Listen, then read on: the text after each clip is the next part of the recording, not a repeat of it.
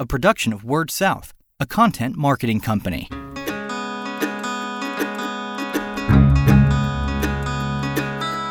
Story Connect, the podcast, helping communicators discover ideas to shape their stories and connect with their customers.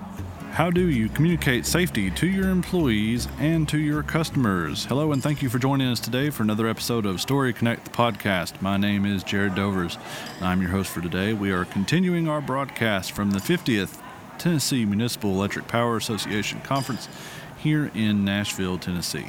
Today, I am joined by Mr. Donnie Hall, who is the Safety and Environment Safety and Environmental Manager at Johnson City Power Board. How are you doing today, sir? I'm doing good, sir. How are you doing? Doing just fine. You're actually going to be presenting um, tomorrow, and you're going to be talking about um, talking about managers and safety programs. Is that right? Yes, sir. I am. Give us a little bit of a preview of what you're going to be uh, discussing tomorrow.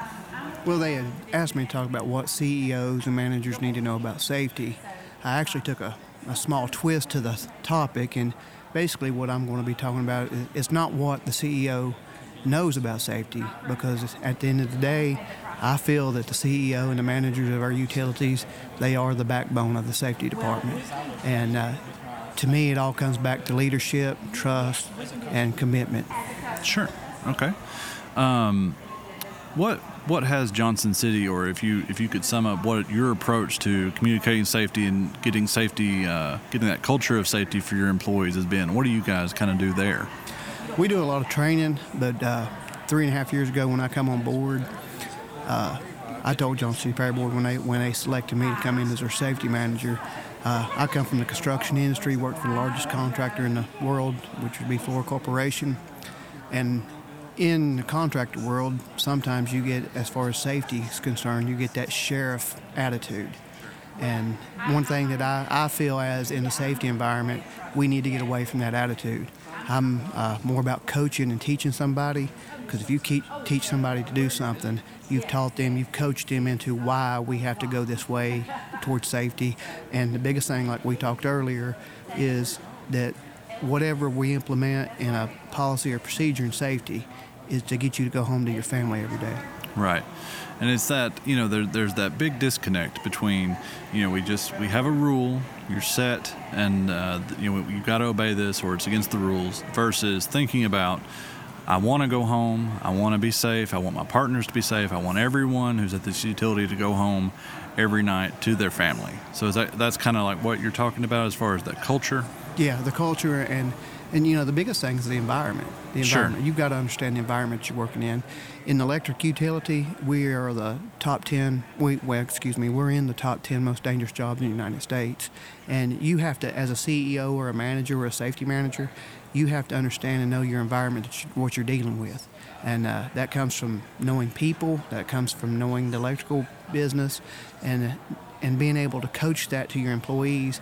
And my rule of thumb is is back to grammar school. When when we've got employees, when when OSHA or TOSHA makes a new ruling or law, some of your older seasoned linemen, they'll say, "Well, I didn't grow up doing it that way."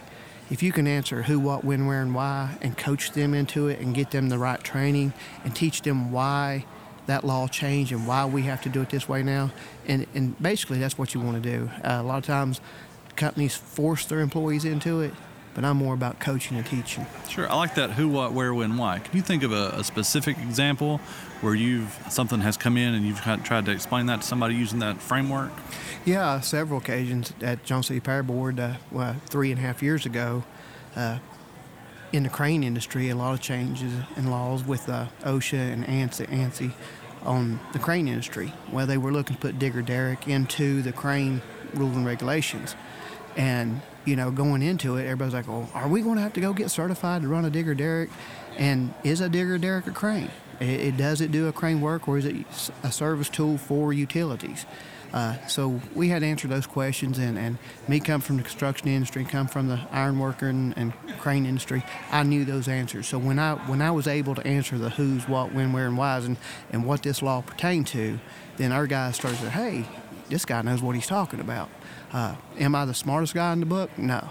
But if you'll teach your employees, and, and, and I'll say this as long as your managers, your CEOs, your presidents, your companies, they take time and invest in training And so when you're training your employees and you know what you're talking about, you'll you'll get more feedback from them, and you'll get hey, and you build that trust relationship with them that you know what you're talking about. And you know, there's there's been several occasions at, at probably every utility that when you come into a scenario, you have to answer those five grammar questions: who, what, when, where, and why.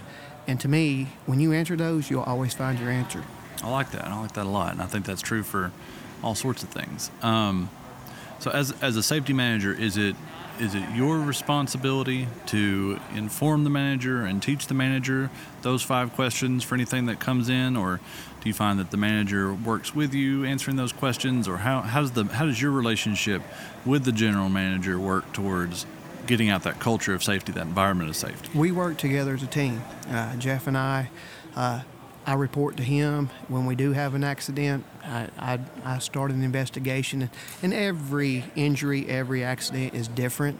So uh, it depends on what level it is. Uh, if you know, one thing I say about Jeff Dykes is, you'll never find another CEO, as far as I'm concerned, more committed to his employees when it comes to safety. Uh, we are we are in a test mode for wireless internet and this was a issue that come up. I was out of town in a meeting with the Big Ten safety guys here in the state of Tennessee, and when I got back, it was thrown in my lap about climbing towers. And somebody said, "We're going to have to use our harnesses or our climbing belts." And I said, "Whoa, whoa, time out. Let's talk about this." I, I didn't really know how lot what was going on until I got back from the meeting. And we are in test mode for wireless internet. So I went to Jeff, spoke with him, told him, and he said, "Do what we got to do." And you know, everybody's like, "How much money?" I went to tower climbing gear companies. I bought the best that money could buy uh, for about five or six employees. Spent about anywhere from five to eight thousand dollars on the best equipment to climb towers. We're not climbing poles now; we're climbing towers. And then I brought in a professional tower climber to come in to train our five guys that we chose to do this. And so we spent time and money in training and answered those who, what, when, where, and why questions. And so, yeah, me and Jeff, we work together. I said all that to say this. We work together as a team on answering those questions for our employees just to make sure that we went above and beyond what OSHA says or what to make our, com- uh, uh, number one, so our employees understands that we're committed to them as far as safety, and we've earned their trust that we're going to do the right thing for them. Mm-hmm.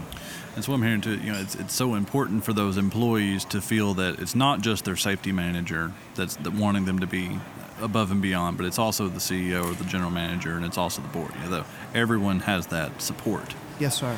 Absolutely. Um, what about uh, a lot of people who listen to this podcast are uh, utility communicators, and so they deal uh, they deal with with uh, employees, but they also deal with uh, getting the message out about electric safety to to the customers, to the ratepayers. How does Johnson City handle that? Do you guys have an external safety program or an education program? Yeah, we, we reach out to the community too, and most of that falls to our advertisement department. They reach out to the children, and that's that's one of Jeff's goals too, is to let the community know how dangerous it is that 7,200 volts kites and playing around uh, electric poles and all that stuff. But most of that falls to our advertisement department. They reach out to the community, and uh, we have different types of programs for different level of children, all the way up to high school. Yeah. Well, I really appreciate you taking a moment here with us, um, and thank you. And we're all looking forward to your presentation tomorrow. I appreciate thank you very much. You.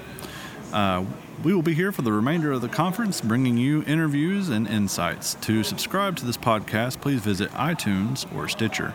To view more information on Story Connect, including registration for our upcoming conference, please visit us at www.storyconnect. This has been Story Connect, the podcast today, and thank you for joining us. I'm your host, Jared Dovers, and until we talk again, keep telling your story. You've been listening to Story Connect, the podcast, a production of Word South a content marketing company.